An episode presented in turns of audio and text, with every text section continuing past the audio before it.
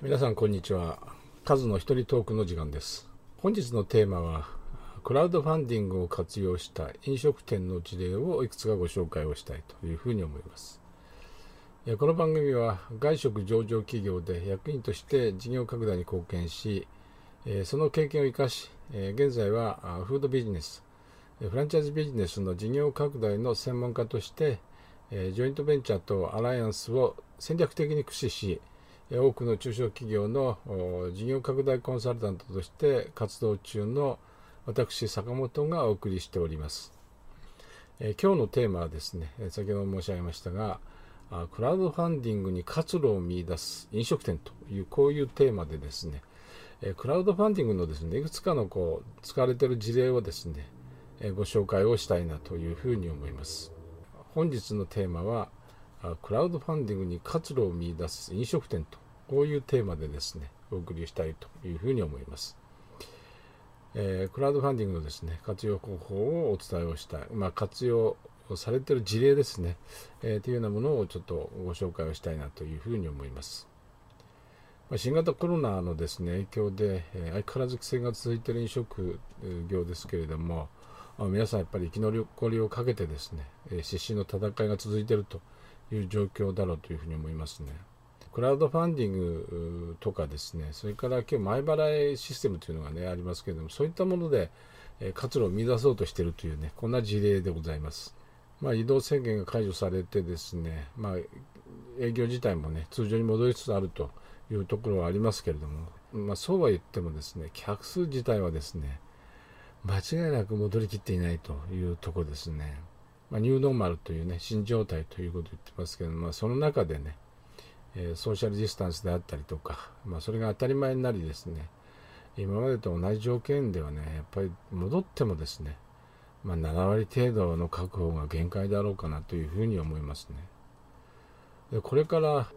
特にね、その店作りということで考えたときにね、ま、ニューノーマルに基づいた提案っていうんですかね、そういうことが必要になってくるのかなと思いますね。その意味では、店舗デザイナーであったりとか設計屋さんとかにね、課せられた課題というのは決して小さくないなというふうに思いますね。また、店舗でのね、衛生管理の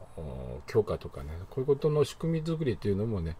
非常に大事になってくるのかなという気がしております。まあ、そんな中でですね、まあ、第3波とかも言われてますけどね、また感染拡大というのもね、視野に入れて、売り上げを維持する仕組みとですね、それから売り上げを維持する仕組みとしてのですね、拡大しつつある飲食店のクラウドファンディングの活用法というのをね、えー、ずっと見てみたいというふうに思います。これは少し前にですね、日経電子版でもね、えー、事例が紹介されてましたので、ご紹介をしたいというふうに思いますね。まず最初はですね、神戸市のこれは居酒屋さんですね。居酒屋を展開している企業さん。あクラウドファンディング大手のね、キャンプファイヤーのサイトを通じて支援を募ってます。これはもうコロナで大変なんでお客さんに助けてくださいってこういうスタンスですね。で、え、コロナを乗り切るためにですね、え、支援をお願いしますというふうに訴えてですね、5000分の食事券をですね、3000で提供するなどの支援額に応じた返礼品を揃えたということでね、結果はですね、目標の6割を埋まる323万円が集まりましたと、こういう報告ですね。国の持続化給付金等もですね受け取ったりとか助成金であったりとかということでねなんとか急場をしのいだということですね。で今は全店営業再開しておりますというね、え、報告が来ております。で大阪でもですね、居酒屋がクラウドファンディングを利用して5000円で店内の5500円分のですね飲食が使える食事券を提供するということでねこちらも123万円ほど集まったというねえー、お話ですね。まあ、もちろんその店舗のですね経費の全額を賄えるわけではないですけれどもね、まあ、クラウドファンディングの活用はね一つの方法としてね定着しているんではないかなというふうに思いますね。ただあポイントはですねただ支援してもらうだけでなくてね、まあ、返礼品とかねそういうものを非常に良いまあその返礼品としてねえ良い商品をね開発して、えそれをお返ししていくということですねこのことが非常に大事なんだということをねこれ活用された経営者の方は皆さんおっしゃってるようですねまあ、これは一つの大きなポイントなのかなというふうに思います。えもう一方でですね、まあ、これ神戸の事例ですけれども紹介されています。これはあのクラウドファンディングとはちょっと違うんですけれどもね、前代金前払いサービスというんですかね、があります。ハロトコというのがあるそうですけれども、まあ、これを活用してですね、売り上げを上げているという事例だそうです。で、ハロトコはですね、飲食店に特化し支援を求めるお店とですね、で支援の手を差し伸べたいというお客さんとをネットでつなぐというものですね。で利用した飲食店はですねこれはちょっと前ですけど7月以降に店舗で使える1枚1000円のクーポン券ですねこれ11枚釣りを9000円で売るということなんをねしたそうです、まあ、3種類ほど用意したようですけどもね。で5月の2週間ほどで、えー、60万ほどこれでね、えー、集めることができましたということを伝えてます。もちろんその公的な支援っていうのはねえ当然欠かすことはできないんですけれども民間で行われているようなねこんな仕組みをね活用するということもね、えー、欠かせないんではないかなというふうにねこの日経電子版では結んでます。で前払いのですね、予約でですね、まあ、多くのメリットをお客様がですね受けることができればですねこれは、えー、お客さんとしても前払いする意味があるわけですね。からまたあお店としてもですね予約のキャンセルとかの損害を防ぐということもね貢献してるんではないかなというふうに思います。そういう意味ではうまく採用してるのかなというふうに思いますね。しかしあのどこでもグラウドファンディングやですね代金前払いサービスが機能するかというのはねこれは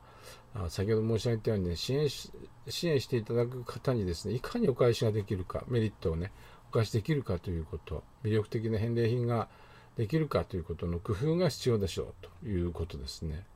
もう一方でですね、クラウドファンディングの使い方、まあ、これは本来的なですね、クラウドファンディングの使い方っていうんですかね、資金調達ということでね、この辺も非常に外食多くなりましてですね、私なんか最初に外食のですね、出店ということでえ、クラウドファンディングを使うというね、本当に走りな、走りですね、の時、のこともね、えー、いろいろと見てきましたけれども、何年か前になりますけれどもね。でそんな中でね、私の知り合いなんかでも、お店を出すためにね、えー、クラウドファンディング使って1500万ほど調達したというような事例もありますしね。えー、で、まあ、進展となりますとね、やっぱり店舗の出店には、やっぱ多くの資金が必要になりますんでね、えー、今までですと、やっぱり自己資金であったりとか、あそれに金融機関からね、融資をね、えー、募ると依頼するということでね、え、資金調達をしてきたわけですけれどもね。ここでまた新たにクラウドファンディングということでね新しい、資金の調達手段ということがね、え機能し始めてるということで、ね、これは非常に面白いなというふうに思いますですねもちろんそのお金をね、え集めるということの大きな意味合いはあるわけですけれどもそれと別にですねまあそれと並行してということになるんだと思いますけどねえ資金調達の手段というだけではなくてですね、マーケティングの手法としてこれを機能させるということですね。この辺のところというのは非常に、えー、面白いなというふうに思ってます。クラウドファンディングでですね、協力者を募って、えー、自分がやろうとしているコンセプトがね、お客様に支持されるかどうかというのを測ることができるわけですね。ですから、もしありました。でも、ね、それを支援する人があ5人とか10人しかいないとしたらね、これは多分このコンセプトなり、映画ね、えー、お客さんに受け入れられないのかなということは考えられますですよね。で、それを強行して店を出すということは非常にある意味危険なのかもわからない。もう一度見直してみる必要があるのかなというふうに思いますね。えー、先ほどそのクラウドファンディングのね、外食が入り始めた走りという話しましたけれどもね、えー、そういうのにチャレンジした方がいらっしゃって、ね、これは、えー、実は IT のですね、経営者の方ですね、が外食にをやりたいということでね、始められて、で、その時にクラウドファンディングを実は使われたんですね。まだまだ、その時は飲食店がオープンということで、クラウドファンディングを使うというね、事例はほとんどなかったですけどね。で、その方がやられました。いついつどこにですね、こういう焼肉屋さんをオープンします。ついては一口1万円で協力してくださいという、こういうことで協力を要請しました。え私お会いした時にですね、ちょうど500人ほど協力者がね、集まってますというお話でした。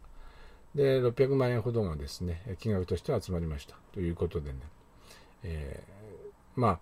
あ少なくとも600万というお金がね、えー、お店を開けるためのね一つの原資になっていくわけですからね非常に助かりますということをおっしゃってましたけれども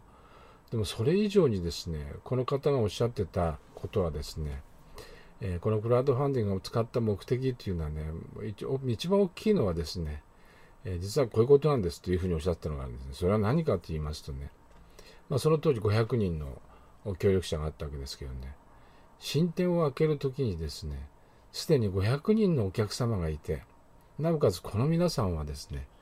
皆さん1万円以上は少なくてもお金を出してくれてるわけですね。でお店を使った時にですねそれなりのメリットを与えてあの使っていただけるというような仕組みにしてあるわけですけれども。でも500人のお客様がですねすでに、えー、ファンの方がいてでオープンできるというねこのことというのはですねいかにすごいかということですね。なかなかですね飲食店の経営者では思いつかないことだったのかなというふうに思います。まああの IT というね世界にいらっしゃる方だったのでクラウドファンディングということにね、えー、いち早く目をつけてね資金調達と同時にですね、